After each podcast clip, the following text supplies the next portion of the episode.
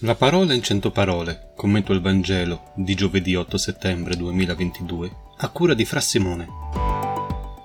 Oggi celebriamo la Natività di Maria, ma l'attenzione del Vangelo è quasi tutta rivolta a Gesù e a Giuseppe. Il Vangelo di oggi si limita a sottolineare una cosa: Maria è nata per essere madre, la madre di Dio. Noi sappiamo che nella piccola Maria, appena nata, c'è tutta la grazia di Dio, ma tutto questo rimane nascosto. Il Vangelo non ci dice nulla, avvolge tutto nel silenzio. Questo non è a caso, ma ci ricorda che Dio preferisce manifestare la sua grazia attraverso le vie più normali. Solo la fede permette di riconoscere la grazia che Dio nasconde negli eventi e nelle persone.